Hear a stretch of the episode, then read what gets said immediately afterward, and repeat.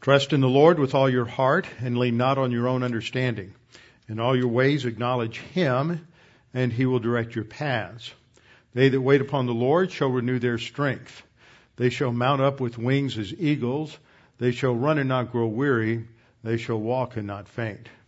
Fear thou not, for I am with thee. Be not dismayed, for I am thy God. I will strengthen thee, yea, I will help thee. Yea, I will uphold thee with the right hand of my righteousness. Be anxious for nothing, but in everything by prayer and supplication with thanksgiving, let your requests be made known unto God, and the peace of God, which surpasses all comprehension, shall defend your hearts and minds in Christ Jesus. Thou wilt keep him in perfect peace, whose mind is stayed on thee, because he trusteth in thee. For the grass withers and the flower fades, but the word of our God shall stand forever. Before we get started, we'll have a few moments of silent prayer to give each one the opportunity to make sure you're in fellowship, opportunity to use 1 John 1 9 if necessary. Then I will open in prayer. Let's pray.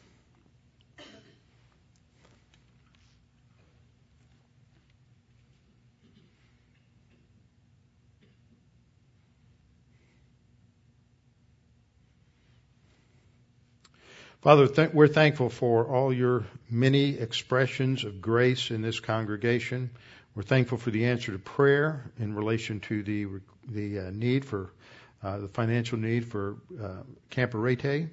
We pray for the camp that's going to begin in about a week and a half.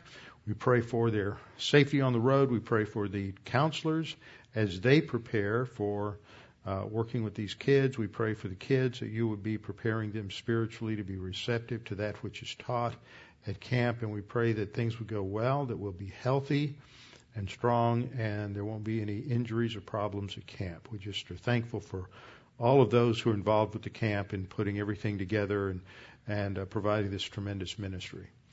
Father, we're thankful for the way you're working in this congregation in a variety of different ways and the way in which the word goes out, not only here in Houston, but around the country and around the world. And we just continue to pray that you might uh, make your word fruitful in the lives of people. We're thankful for your grace. Now, Father, as we study this evening, we pray that we might be challenged by the things we study, come to understand them more completely, more fully, that we might accurately handle your word and that we might be, be encouraged and strengthened by it. We pray this in Christ's name. Amen. We are in Acts 16. We're going to wrap up the little study we've been on, uh, sort of a topical study related to demon possession. This is an important issue because uh, there's so much confusion over this. This is one of the reasons that uh, 20, I can't believe it's been 23 years that Tommy Ice and I wrote the book that in its latest rendition is called What the Bible Teaches About Spiritual Warfare. And by the way, that book is at a printer right now and will be out sometime, we hope, maybe by the end of the summer and that is uh, that's just another provision of God's grace to put that be able to uh, put that back into print after uh, 21 years of being in print through uh, secular, uh, not secular, but through the normal Christian publishing uh, market. Uh, it was taken out of print last year, and so we put it back into print on our own. And uh, God has provided a uh, wonderful logistical support for that. A guy came out of the blue who has a successful business and uh, said that anything we need to have published, he'll be glad to. Uh, uh, he's got a little publishing business. He'll be glad to do it. His wife does uh, is a graphic artist and does that, and so it's just another example of how God provides and supplies the need for so many different things. And there's some other things in the works too. I keep I keep hearing that the new because it's been 10 years since we launched the last uh, uh, rendition of the deanbible.org website, and a new one is within weeks, not months. That's what I hear, and the, and I've see, gotten a glimpse at some of the new artwork and different things. And these guys have been busy. Let me tell you, the people in this congregation who help out are just incredible. There is such a support team here, and I know Jack Keith and Barb and I know I'm going to leave people out because there are people who are doing things that I don't know anything about. Uh, Gregory Freehoff, uh, others are doing things, and um, whereas right now we have a we have an index there's uh, somebody I think who's going to try to do going to do that, that's got involved that does programs for data mining, and so we're going to be able to take the transcripts that some of you have worked on and put those out there, and then the program itself will, um, you know, make the National Security Agency envious in the way it can data mine all of the all of the doctrinal material that's on the website so that people can go in and type in a scripture reference or a topic and it will pull up every everything that that has been taught or prepared or written on that particular topic. So there's some some uh, uh, great stuff that's getting ready to come out. So hopefully all of those things will be out by the end of the summer. We're in Acts 16, and the way the episode has developed is the Apostle Paul has been uh, confronted here by this uh, fortune teller who is demon possessed. Now, last time we talked about the issue of demon possession. We've talked about the activities related to demon possession, and I want to remind you that one of the things I emphasized is that uh, we have to be very careful. Uh, so often people say things like, if you get involved in fortune telling, reading the astrology column, playing with the Ouija board, uh, other forms of juju black magic, that you can pick up a demon. But the reality is, every unbeliever is born, Scripture says, in the domain under the authority of Satan, in the world system. And as creatures that are spiritually dead, they are already in carnality. And when we have examples in the Gospels of children who are demon possessed, that's not a result of a volitional decision. That's not because they were going out and they were getting involved in the dark arts and the occult at the age of two and three. It's because they're in the devil's world, and as such, they are. Um, they, they can that can happen. Now, all of, all the things that Satan and the demons do are under God's authority, so that can happen. And we have to look at Scripture also and realize that there are only certain periods of time in history, in scriptural history, that demon activity was overt. One of those was during the time of the incarnation of Christ and during his ministry on the earth and the establishment of the church. One of the things I'll point out to, tonight is that if demon possession is the major problem, a lot of these so-called deliverance ministries, uh, what I call the neo-spiritual warfare teachers, emphasize, then the scriptures from the Gospels on are, are, I mean, from at the end of Acts, the epistles written for church age believers are, are incredibly silent. I mean, there's just no mention of this. And the epistles are written to teach us as believers everything we need to know to live the Christian life. So if if demon act demon possession, not not demon influence, but demon possession is the problem that people think it is, then why is the Bible so incredibly silent? And my emphasis has been that we have to understand what the Bible teaches we always run into problems when we start interpreting the scripture on the basis of our experience. We have to remember the key principle. You interpret your experience based on the Bible. People have all kinds of experiences. People claim to speak in tongues. Well, I can't challenge their experience. You can't challenge somebody's experience. I can challenge their interpretation of their experience. But when they say, "Oh, I've had this experience. I God talked to me." Great, wonderful. But something happened. You did have an experience. You didn't dream it up. You had an experience. But what you think that experience was probably isn't what you think it was. Okay? It's, it's something different. The Bible teaches something different. So we have to learn to interpret our experience with the Bible, not interpret the Bible with our experience. So Paul, but there really is such a thing as demon possession. Uh, there was at the time of Christ and in the first century. And Paul came face to face with that in in Philippi, in Philippi, and they were followed around by a uh, slave girl who was a fortune teller, and she brought a tremendous income to her masters. The Roman Greco-Roman world was very open to uh, fortune tellers and necromancers and all of these things. People had no hope, no certainty. So to bring some sort of stability into their lives, they wanted information about the future. And so this was a lucrative income for the owners of this slave girl who had a demon. We looked at all the vocabulary in the last two lessons showing that that is a one of several ways in which the Bible clearly spoke about demon possession, where a demon enters into and controls the body of an individual. And that that was very different from demon influence, which is just has to do with thinking according to the ideals of Satan's uh, world system. There in uh, Philippi here, indicated by the uh, red arrow on the left, the other red, I mean red star, the other red star represents Neapolis, where they, they landed before they went to Philippi. Acts 16, uh, 16 tells us that this young girl had a spirit of divination. Uh, literally, she had a, a spirit, a puthanos. Uh, uh, puthanos is where we get our word python. This was related to the uh, spirit that uh, uh, inhabited the oracle at Delphi, giving uh, that priestess the alleged ability to foretell the future.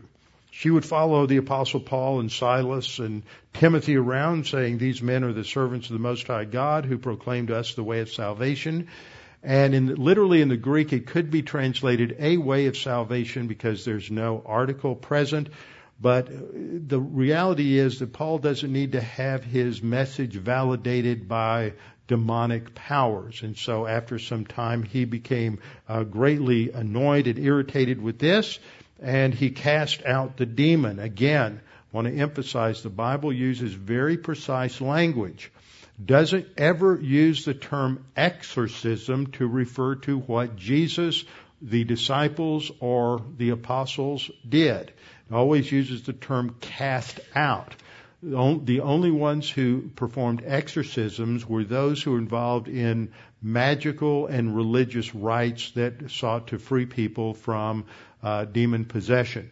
So never use that word exorcism of what the Bible teaches. It, it's always that's a different word. That's always relates to the uh, Satan using Satan to cast out Satan, so to speak. Now the result of this is that when uh, her master saw that the hope of profit was gone, they seized Paul and Silas, dragged them to the marketplace, and to the authorities. So they're going to drag them to the uh, marketplace, which is the Agora, which was located in this green area here. Later, they're going to take them to the Forum here, which is where there was a, a bema seat, where the ju- judge and the magistrates would sit, and they would bring formal charges against them. Uh, last week, I showed you this chart that eiserchomai means to go into, ekbalo means to cast out, and ex erchomai means to come out or God. Those are the technical terms that we see with demon possession. So that tells us exactly what demon possession is. It's a demon entering into a person. Now that raises the question, has for many people over the years, can a Christian be demon possessed? Can a Christian be demon possessed? And this is one of those areas of that where experience has entered in more than uh, more than anything. How do you even know if a person is demon possessed? What are the telltale signs? Because there, the scriptures give a variety of different uh, symptoms, you might say, or different characteristics of those who are demon possessed, and they're not all the same. And many people think, oh, well, I can tell. How can you tell? What gives you the insight? What gives you the information? And there have been many people over the ages who have uh, given the characteristics so you can know beyond a shadow of a doubt if your neighbor is demon possessed. I always wondered what those noises were at night. Well, in the third century AD, Rabbi Huna, a Jewish rabbi, identified four characteristics of someone who was demon possessed. They would walk about at night. Now, anyone over the age of 50, I think, is going to identify with this problem with a little what I call middle-aged insomnia. You know, walking around the middle of the nights, and if you can catch Perry Mason on the rerun channel or something else, and watching the news, watching, um, oh, what's that show that Fox News runs at two o'clock in the morning? Red Eye, yeah, watching Red Eye or something like that Yeah, walking around at night.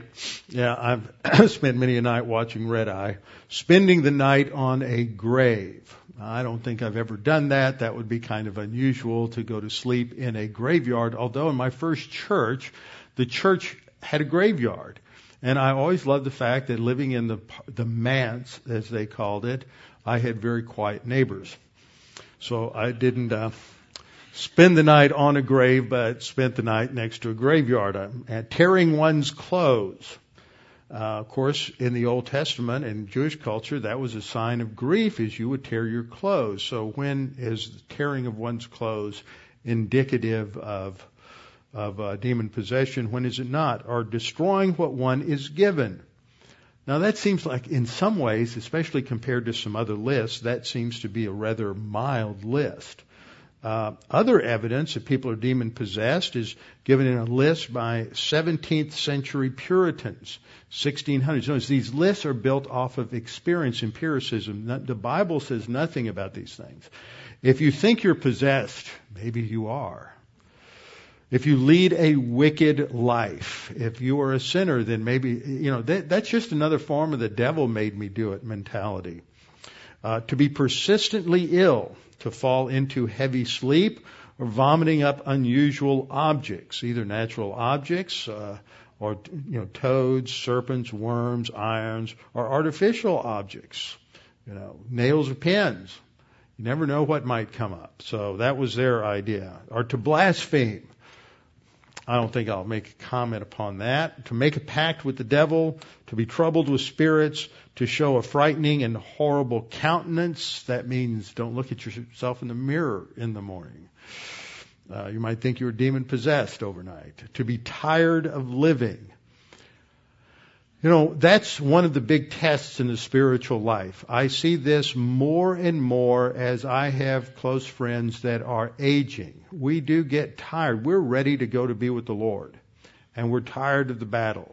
But we need to continue to persevere and learn to love the battle. But this is an indication of demon possession. I wonder where they came up with that. To be uncontrolled and violent.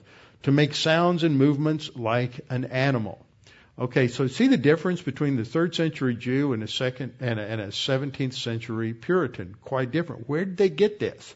Neither of those lists reflect any of the characteristics revealed in the demon possession narratives in in the scripture. Now, in modern times, we've got a man by the name of Kurt Koch. He was German, and he wrote a number of books on the occult back in the 50s and 60s, quite popular. Uh, these were uh, in the biography, our bibliography. I was, we were given in our Satanology and Demonology course at Dallas Seminary, and um, not be, not that they affirmed everything he said, but his, this was very popular literature and needed to be read. It was much more uh, much more informative, educated than books like, let's say, Pigs in the Parlor. Anybody here ever read Pigs in the Parlor? See, none of y'all have a background in, in the charismatic movement, I can tell. But Pigs in a Parlor was a very popular book back in the 60s and 70s, and it was all about how you know everybody's just demon possessed, and you need to be. The reason you have problems is you've got a spirit of this, and a spirit of jealousy, and a spirit of lust, and a spirit of alcoholism, and it would get much worse than that. But it was it was a, a really a strange book.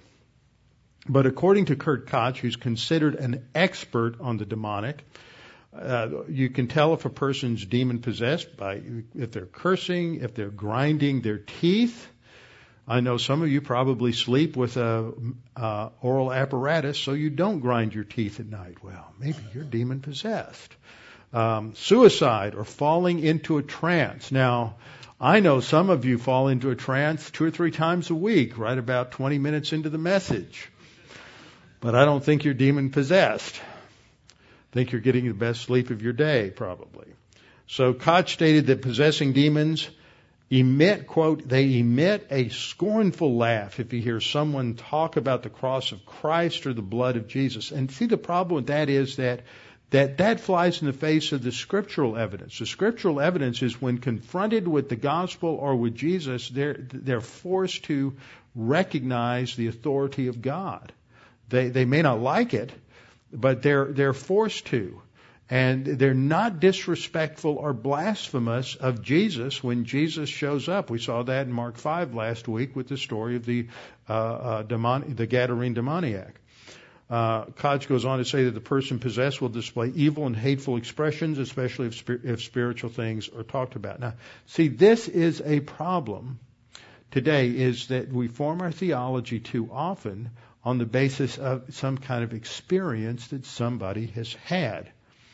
And so these questions get raised. Can a Christian uh, be uh, be demonized? Now, here's a um, quote from uh, someone who came out of a background very similar to ours. Later on, he uh, became one of the most popular radio Bible teachers. Later, he became the president of Dallas Seminary, and now he is pastor of one of the largest churches in the Dallas uh, Fort Worth area. And he said, Can a Christian be demonized? For a number of years I questioned this, but now I am convinced it can occur. But listen to his basis. If a ground of entrance has been granted the power of darkness, what's a ground of entrance? If you're playing with your Ouija board or tarot cards or you know, getting involved in seances or spiritism, that opens you to the demonic. I would say that biblically, if you're in carnality or if you're a spiritually dead unbeliever, you've opened yourself to the demonic because of your circumstances.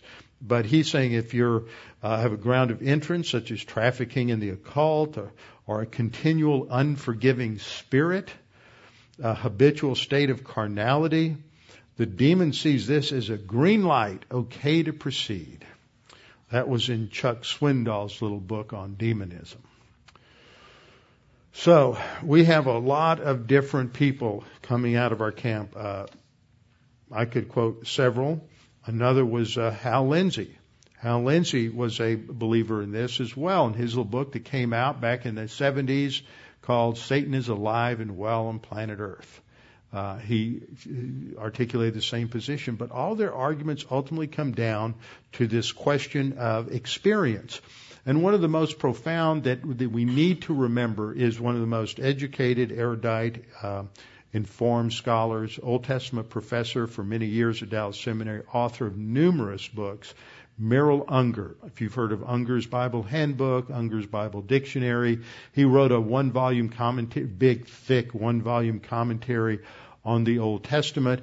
Uh, and Unger was just great. I, I got to hear him one time in chapel early in uh, in the mid uh, about 74 or so, just one of those great old curmudgeons that got in the pulpit, didn't care about anything anymore, and just told everybody what the Bible's what the Bible taught.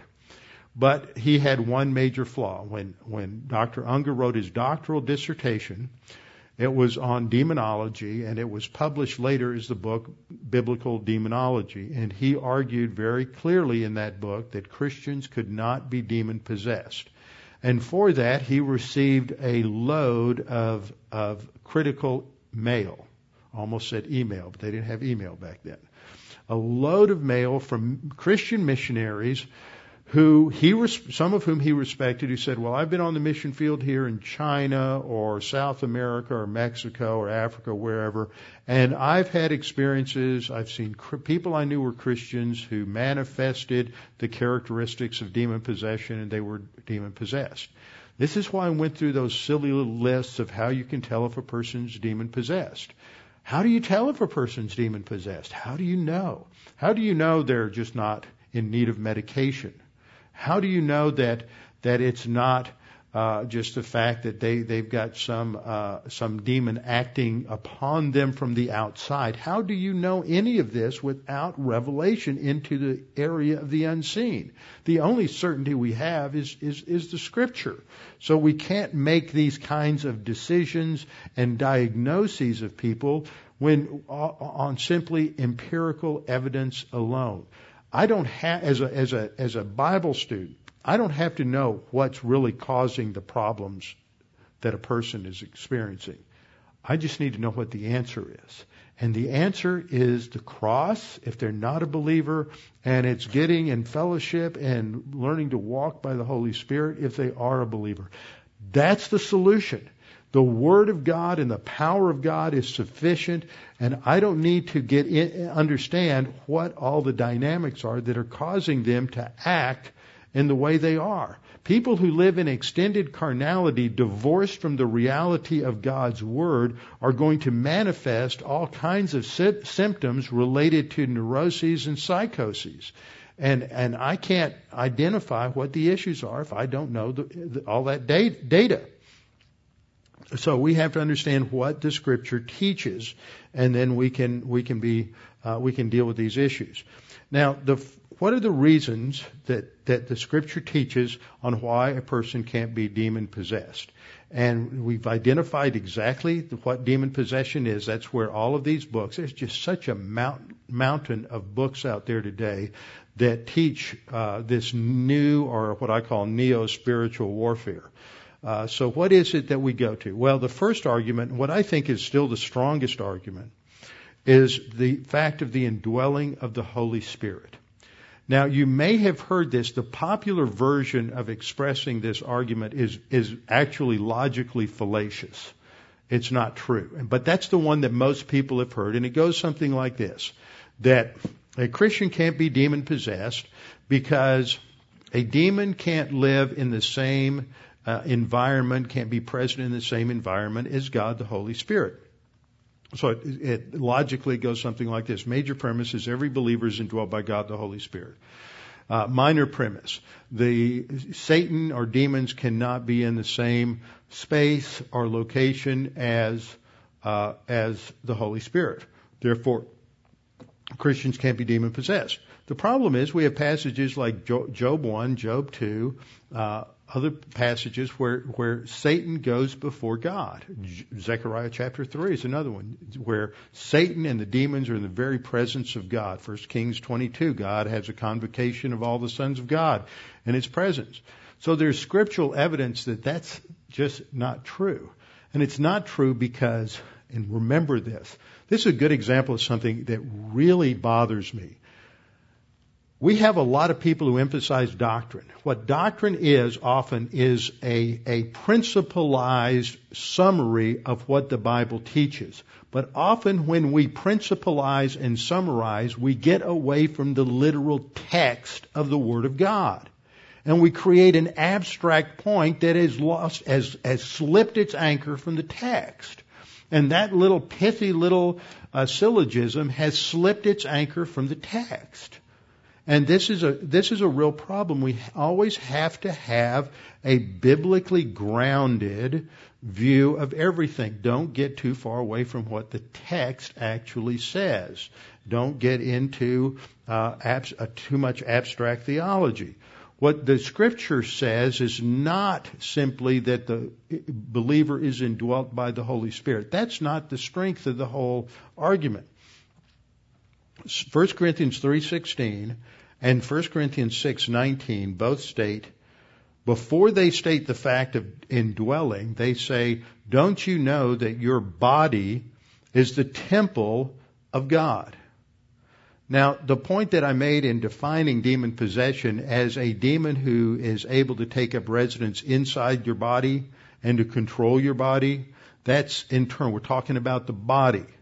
Well, what what 1 Corinthians 3:16 and 6:19 say is that your body is a temple, a temple to the Holy Spirit. And so the, there are two different words that are used in the New Testament for are in Greek for for a temple. The first is the word naos. The second is the word hieron. Now, naos refers to the holy of holies, whereas hieron refers to the entire temple precinct. Now, the Bible doesn't say that your body is a hieron. It says it's a naos. It's like the holy of holies. Now, if anybody entered into the holy of holies without going through proper cleansing as prescribed in the Old Testament, what happened to them? They died. God didn't give them access. You couldn't just skip your way into the Holy of Holies unless you were following all of the correct procedures. Now, anybody could go into the uh, outer courtyard, the courtyard of the Gentiles, the court of the women, the court of the Jews. Anybody could go there. But you had to follow strict procedures to get into the naos.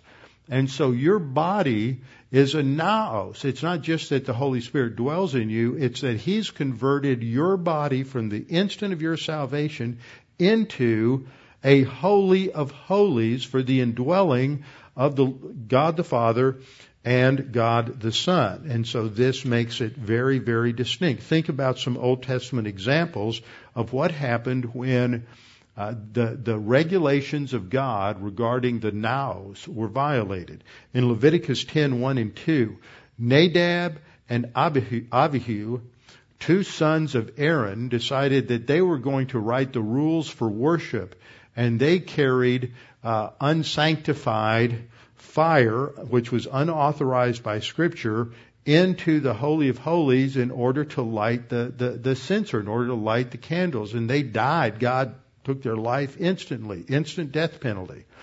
Uh, in another example, in 2 Samuel 6, verses 6 through 7, David was moving the, the uh, Ark of the Covenant into to Jerusalem, eventually for the construction of a temple on on the Temple Mount at the threshing floor of Araunah the um, uh, Jebusite what happens is uh, the cart is rolling up the rocky road. It hits a chug hole or bounces off of a stone, and the Ark of the Covenant jostles a little bit.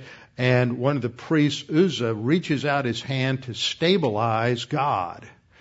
But God doesn't need to be stabilized. And I'm saying it that way because the ark represented the presence of God. And no one was allowed to touch the ark. And Uzzah dies instantly because he violated those standards of God. So the, the scripture we have indicates that, that in the very presence of God, in that which he has sanctified and set apart as his dwelling place, as a temple, nothing unclean or evil or wicked enters into that, uh, that sanctuary. Uh, another illustration of this can be seen in just the layout of, uh, of the Jews when they went through the wilderness. You had all of the tribes were given their specific positions around the tabernacle. The tabernacle was in, and when they camped at night, they each had their position all the way around, around the tabernacle. Tabernacle was in the center. At the center of the tabernacle is a holy, uh, a holy of holies. Now, if sin existed in the camp, and it does in uh, Joshua, I think Joshua chapter four, after the battle of Jericho, uh, Achan, in violation of God's command, keeps some of the uh, booty, some of the plunder for himself, goes back to his tent, digs a hole under his tent to hide it. And as a result of that, the next day when they go into battle against Ai, the Israelites were defeated. A couple of thousand are killed. And so it's because of sin. Joshua is about to give up. God has uh, abandoned us. The people are, are terribly upset. They've gone from the uh, thrill of the victory at Jericho to the agony of the defeat at Ai.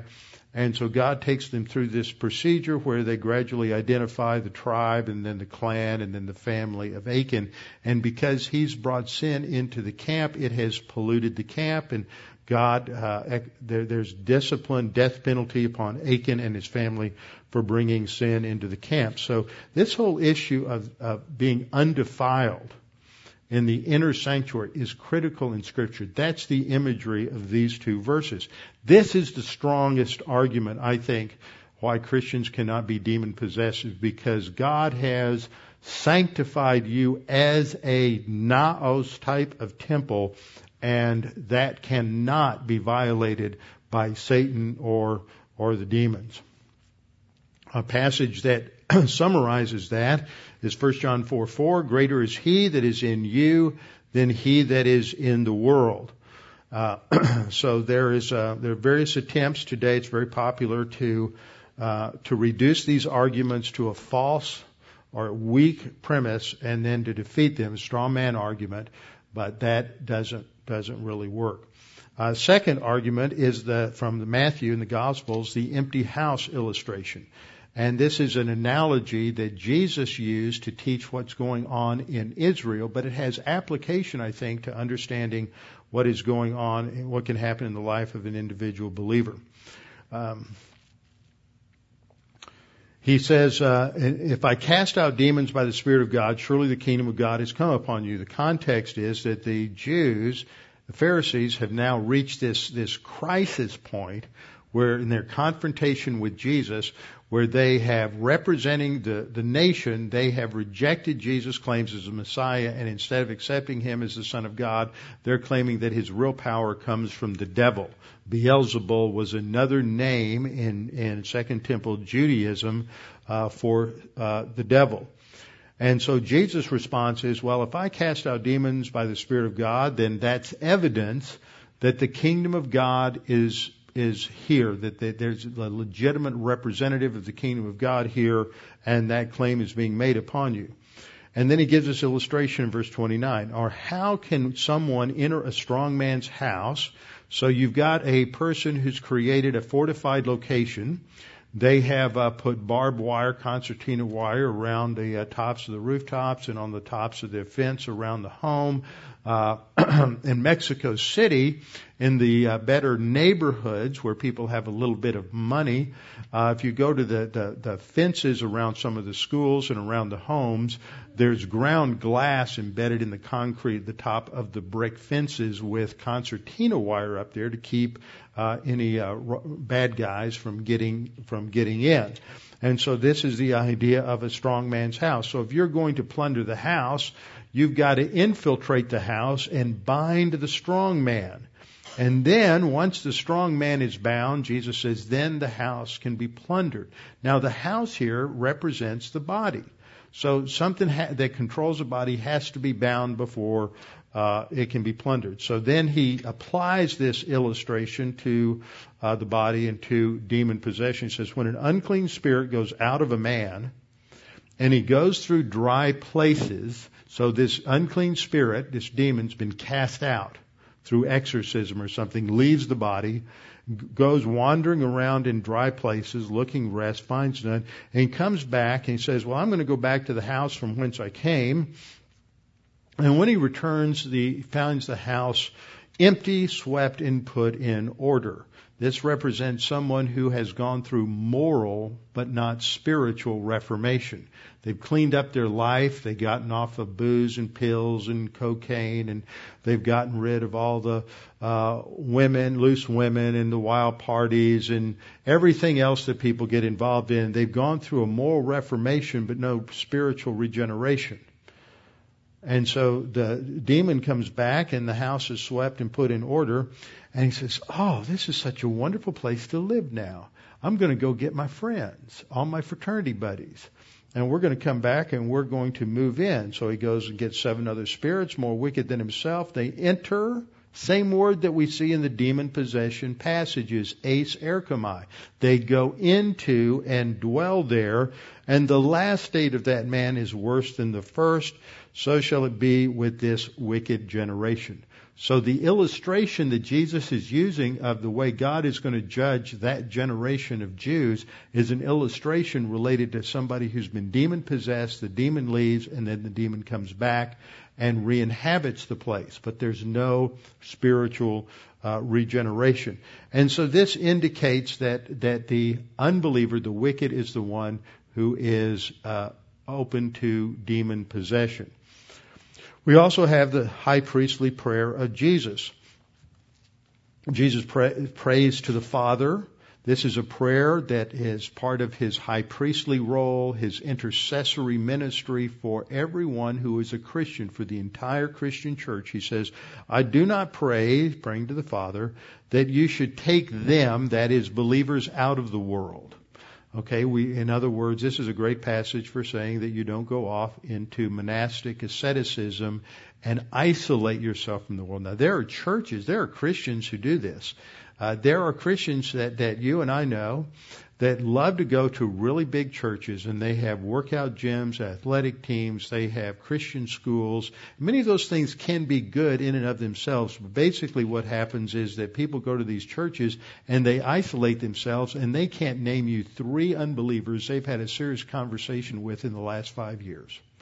Because they want to insulate and isolate from the world so that they don't have any contact with the world. This isn't any different from from third, fourth century uh, monastic asceticism.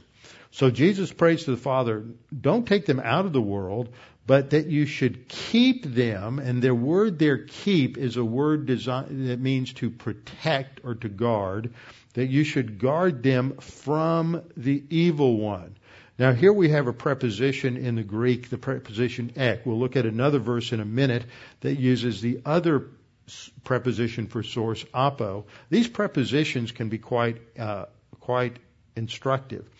Here it uses ek means separation. It's like in the uh, passages that talk about birth from the womb. It's separation from something.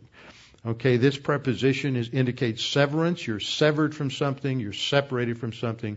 Whatever else our Lord intended, this would exclude the invasion of a child by God, uh, of God's body by unholy demon, a child of God's body by unholy demons. Since we know the Father has heard and is fulfilled and is fulfilling Christ's request, this must at least include protection of all believers. Christ is praying that we be protected from the evil one, separated from the evil one. That preposition indicates a severance and a separation from the evil one. Uh, that would, at the very least, imply that we cannot be demon possessed. Uh, the fourth point is in 1 John 5, 18 and 19.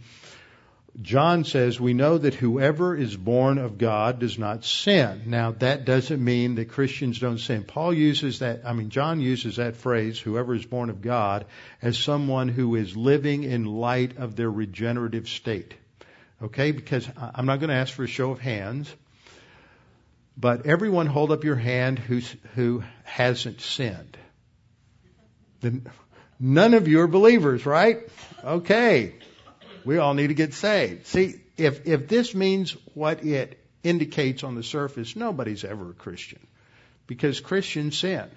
So when Paul, when, I mean, when John says whoever is born of God, he's got to mean something other than just simple regeneration. And in the, in, in First John, he, he uses that phrase to talk about those who are living like family members, not like the prodigal son whoever is living like a regenerate person should live.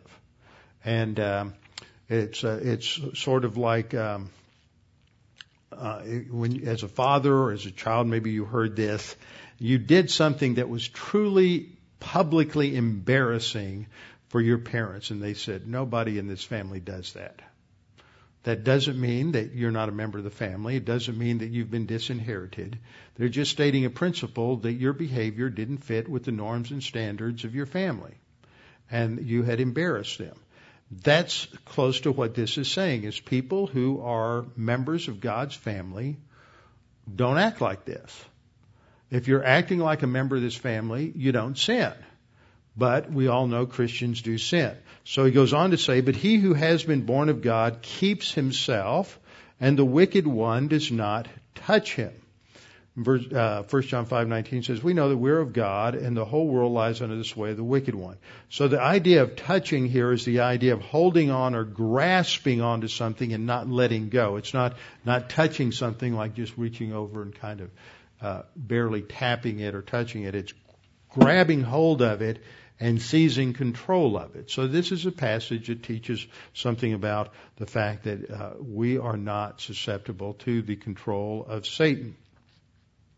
Fifth point, we're protected from the evil one. In 2 Thess 3 3, the Lord is faithful and he will strengthen and protect you from the evil one. And this is the uh, use of the other preposition that I was talking about earlier, the preposition uh, apo, which translated uh, means from. It's from the source of something, but when it's combined with uh, a word meaning to protect or to keep from something, it has the idea so that it is not lost or damaged.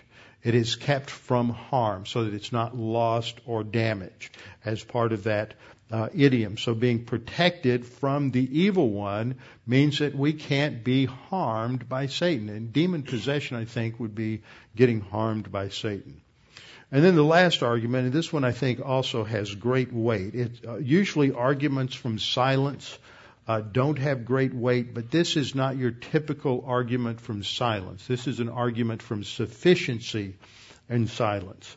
Verse uh, 2 Peter 1 3 says, As his divine power has given to us all things, not some things, not most things, not 99% of things, but all things that pertain to life and godliness, through the knowledge of him who called us by glory and virtue.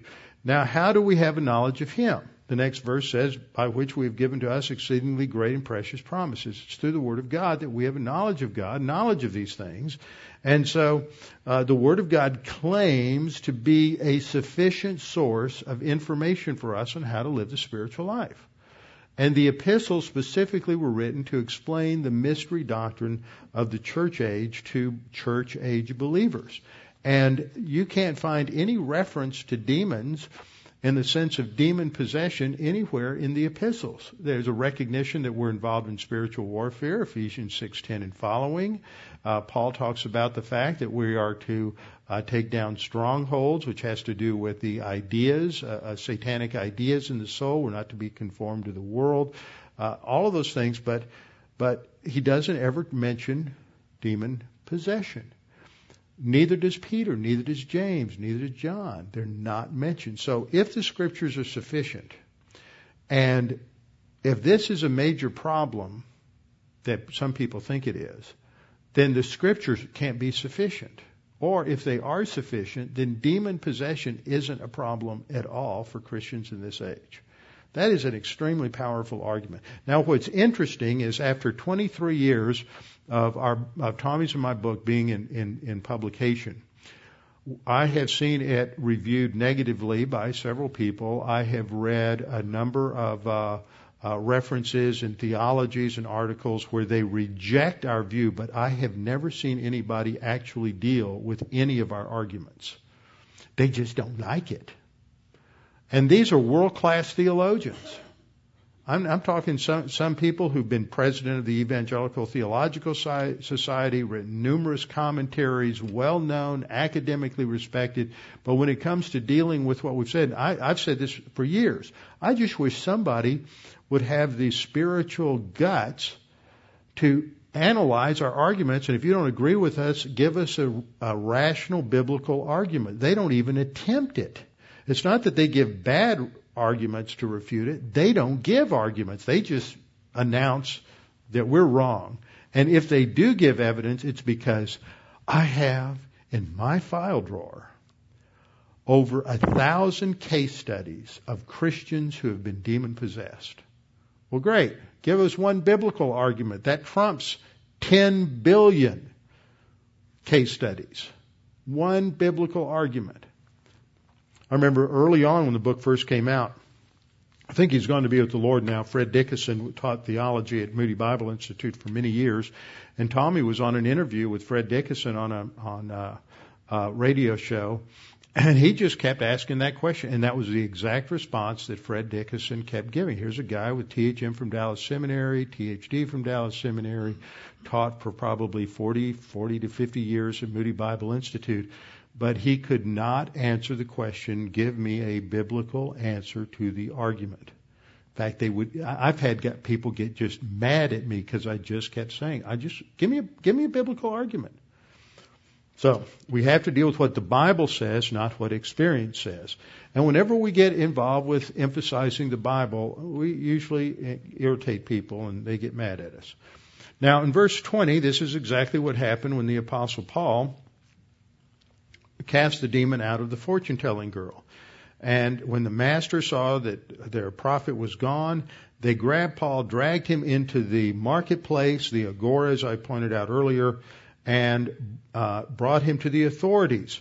And they brought them to the magistrates. So there's a, a couple of different words that are used here to describe these leaders, and they fit the context of this time. Remember, I said uh, Philippi was a Roman uh, Roman colony, and the magistrates would be known uh, by their Roman titles as either a praetores or as a duoviri. And Luke uses uh, two general terms for this office in these verses, archontos in the Greek and uh, strate, uh, strategoi in the Greek as well. And these are accurately translated rulers and magistrates. These are the civil authorities, the judges and the civil authorities in um, in uh, Philippi. So in verse 20 we read, they brought them to the magistrates and said, These men being Jews exceedingly trouble our city. Now, nobody really knows how they're troubling the city. There's a lot of debate in the commentaries over this, and, and the bottom line on this is probably because as Jews, uh, even though there was a certain level of acceptance and, and freedom for the Jews to worship according to the law, they were considered kind of strange because they were monotheists in the Roman Empire.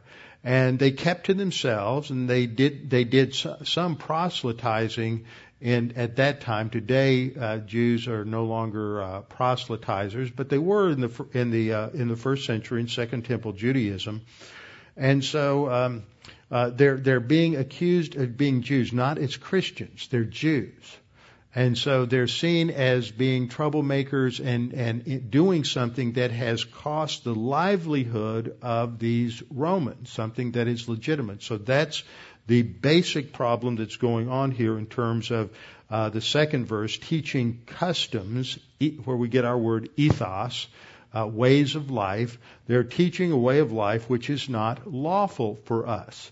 Now, there's no law against this in, in Rome. Uh, it's simply that this was upsetting the normal way in which business was conducted and business was done. And Paul and, and Silas and Timothy were bringing a measure of absolutes to the situation and saying that you know there was something wrong with these uh, people who were involved with with demonism. And so they bring them up on charges before uh, before the magistrate.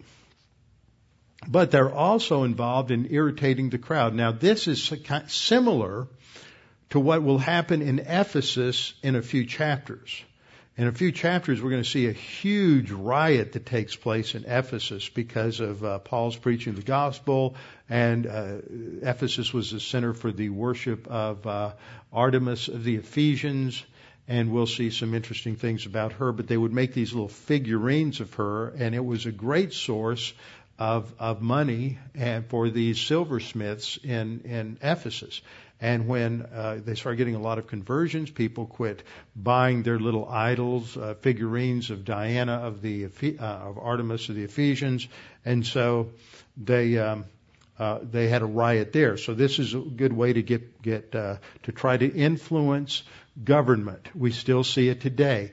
If you weren't paying attention to the news today, uh, part of the Civil Rights Voting Act of 1965 was struck down not the whole Voting Rights Act of 1965. Not the uh, this isn't a ta- uh, this isn't that the Supreme Court has suddenly turned racist, although that's what some people are claiming.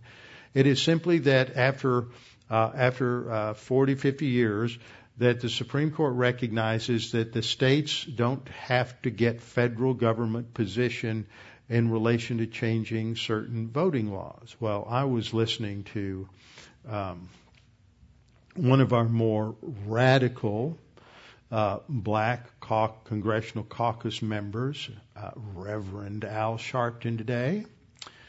And he's talking about how they're going to go out and they're going to have, have all these meetings and they're going to have a march on Washington that's going to go far beyond the million man march. That this is an affront to every black American. And that's not what this is doing at all. But this is the same methodology. It's, you know, rabble rouse. Get the populace all riled up. Don't deal with logic. Don't deal with the law. Don't deal with objectivity. Just get people emotionally invested in the, in the argument. And we see this so often when it comes to legislation in this country. And it's just, it, people play the guilt card. They play the emotional heartstrings and they don't deal with objectivity. And this is exactly what happens here. Uh, they they get the crowd, the multitude rose up together against them, and the magistrates tore off all their clothes and commanded them to be beaten with rods. Now this is an interesting thing. They're caning them.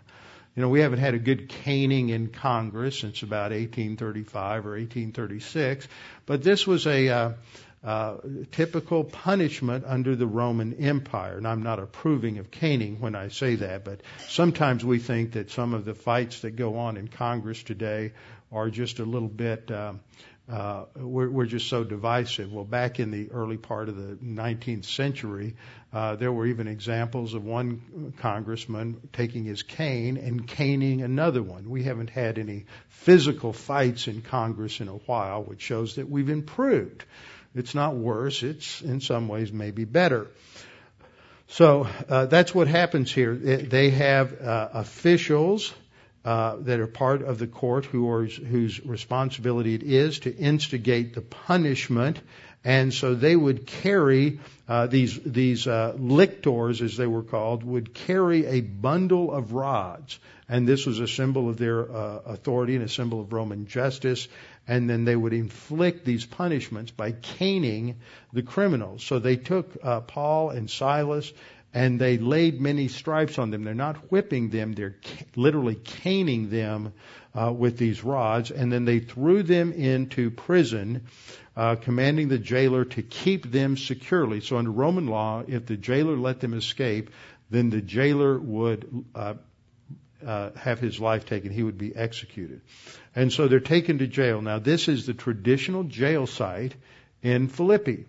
And I can't vouch that this is exactly the jail where the Apostle Paul and Silas were, but this is uh, the traditional site, and it was a jail, and that much has been documented, and so it's probably uh, a good chance that this is true. And they were put into stocks. And the Romans would put their feet and their hands into stocks so that it was a painful, very uncomfortable position, and they could not uh, could not relax.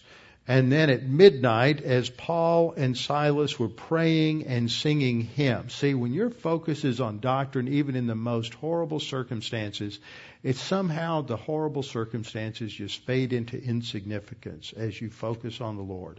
And the thing that you should remember is, and let me ask you this question, how many hymns could you sing if you were put in jail tonight and you were going to be in prison for your faith, of course you can have hymnals in prison here. I understand all that.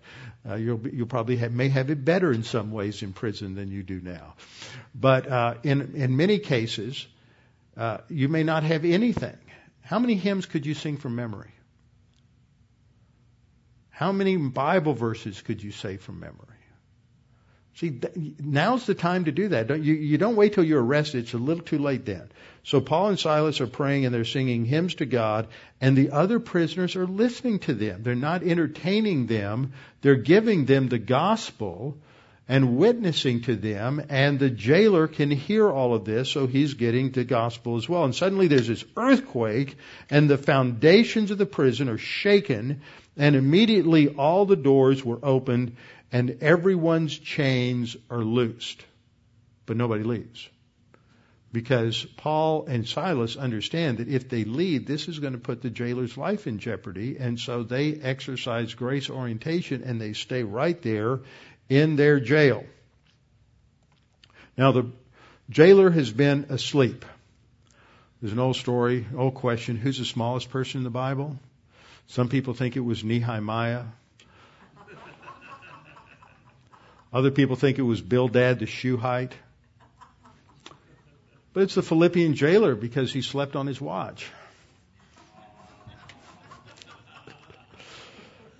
So the keeper of the prison, awaking from sleep and seeing the prison doors open, assumes that they've all fled because that would be the normal thing to do. And so he grabs his sword and he's about to kill himself when Paul calls out and says, Don't harm yourself, for we are all here. No one has left. That shows the respect that the others in the prison had acquired for Paul in watching how he handled his adversity. You know, do we acquire the same respect from those around us by the way we handle our adversity in prayer and singing hymns to God? So he called out for a light, ran in, and fell down, trembling before Paul and Silas, and says, Sirs, what must I do to be saved? Now, he's not just talking about being delivered from penalty, and the reason is, and I've read a number of commentaries who say that's what he's talking about. He's, he doesn't want to be executed. Why wouldn't he be executed? Nobody left. Only their chains came off, but nobody left, so he hasn't been put in jeopardy. His life's not in jeopardy. He's asking, how can he be saved? How can he be assured of going to heaven? And we get the most concise statement of the gospel here believe on the Lord Jesus Christ and you'll be saved. But see, this statement isn't in a vacuum. We've already been told that Paul and Silas are praying and they're singing hymns and they've been talking about the gospel. So the, the, jailer has heard all of this. They've already heard the sermon. Now he's getting the invitation. What do I do to be saved? Believe on the Lord Jesus Christ. He already knows who the Lord Jesus Christ is. He knows what believe is. And then added, and your household. And the reason is, is because people still live mostly with their families, and there's several examples of households getting saved in the book of Acts. So then we're told, then they spoke the word of the Lord to him. That is, they give further explanation of the gospel. And they go to his home and tell his family the gospel. That's what it means, they all who are in his house. And he took them the same hour that night. Notice he wa- washes their stripes. That means he cleanses, cleanses their wounds and bandages them. And then immediately he and his family were baptized. Not a week later, not two weeks later, not three, not even 55 or 60 years later. But immediately he and his family were baptized. Then we, we learn the next verse. Now when he had brought them into his house, he set food before them and he rejoiced, having believed, and it's a perfect active participle here with the idea that because they had already believed. So by this time, they've all heard the gospel, they're all saved, and so uh, they've all been baptized, and now they have dinner. When daytime came, the magistrate sent to the officers, uh, saying, Let those men go. Now they want to cover this up because they they've seen this has happened. They're loose, so they say, "Let those men go." And so the keeper of the prison reported these words to Paul and say, "The magistrates have sent to let you go. Now depart and go in peace." Now Paul would say, "Great, I'm out of jail. Got my get out of jail free card. I'm going to go." But Paul says, "No, I'm not going to let them get away with this." See, some people today would say, "Oh, this is Christian activism." You're being arrogant. You're rubbing the authorities' nose in their false law. No, they're not. Paul is asserting his right. He has, this is the legal right. It just, I get irritated and impatient sometimes with Christians who think, you know, all we need to do as a citizen is to pray. Pray and grow spiritually. Well, that's the silliest nonsense I've ever heard of. You're a citizen of the United States. Your responsibility as a citizen of the United States, whether you're a Democrat, whether you're a Republican, whether you're an independent, whether you're tall, fat, skinny, brown, black, blue, green, whatever you are, as a citizen of this country, your responsibility is to be an informed voter and to vote.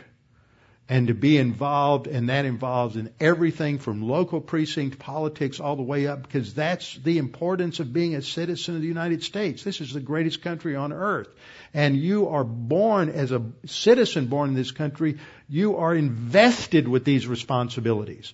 It doesn't have anything to do with whether or not you're a Christian, but if you're a Christian, you have to do everything to the glory of God, and that includes being a citizen. You should be the best citizen in the entire country if you're a Christian, the most informed citizen, uh, most involved citizen. That's not activism, that is responsibility. And that's how you become salt and light in the midst of a wicked and perverse generation. But if all you do is sit and read your Bible and pray, you're a fool. You know, it, some people think, oh, you know, I'm just going to pray that God will cut my grass. They pray all day long, all summer long. At the end of the summer, they got a yard full of weeds and the grass hadn't been cut because God said, you know, gave you the responsibility to get up and cut your own grass. You have to pray and cut the grass. You have to pray and vote. So Paul challenges them. He says, they've beaten us openly. We can't let them get away with this. They have violated Roman law, and I'm a Roman citizen, and they can't do this to us. I'm asserting my legal rights. And they have got to make this public. They can't just do it privately. And so he says, uh, when, and now do they think they'll put us out secretly? No, indeed. Let them come themselves and get us out. Paul stands his ground. The magistrates are going to have to come and make it as public a release as it was an indictment and an arrest. So, verse 38, the officers told, were, uh, the officers told these words to the magistrates, and they were afraid when they heard that they were Romans. See, you could not beat or whip a Roman citizen. And they had done that. They hadn't even asked Paul, but if they had, he wouldn't have claimed it then because he was with his companions and he's a firm believer in the unity of the church and he wasn't going to assert personal privilege and let his his fellow believers go to go to jail and him not go to jail. So he would not have asserted his privilege to begin with. Verse 39, then they came and pleaded with them and brought them out and asked them to depart from the city. So they, they say, you know, it was nice having you here, but don't let the grass grow under your feet. And so they went out of the prison and entered the house of Lydia. When they had seen the brethren, a few final words of encouragement and exhortation from the scripture, they departed. And from there they go to Thessaloniki. And we will come back uh, next time and begin our study on Thessaloniki. Now, what's going to be interesting for you uh, and you'll get it a couple of different ways because I knew it was going to happen this way. But I'm going to be leaving after the Fourth of July event to go to Camp Arete, where I'm going to be teaching spiritual life to the kids that are up there. Uh, and we finished the Jude series to cover Tuesdays and Thursdays before uh, when I was gone the last time. We're going to begin a new series on First Thessalonians. And so you're going to, well, part of the intro to that gives background, but I knew it was going to happen, so I'm, I knew that you'd be getting Acts background in Acts 17, and, and I didn't want that to be too redundant. So we're going to uh, make adjustments for that, so you won't be getting too much repetition. They'll they'll complement each other. The introduction to Thessalonians, uh, First Thessalonians, as well as the background here from Acts 17. So it's good that those are coming uh, very close together. Let's bow our heads and close in prayer. Father, thank you for this opportunity to study these things and to be reminded of your faithfulness and your power and your love for us, for you will not allow us to come under such egregious harm as to be uh, taken over, controlled by the power of demons or Satan, and that you are the one who protects us and watches over us. Father, we're thankful that you love us so much, that you care for us, you provided everything for us and have given us everything related to life and godliness. And may we be diligent in the pursuit of excellence in our spiritual life in every arena of responsibility. And we pray this in Christ's name. Amen.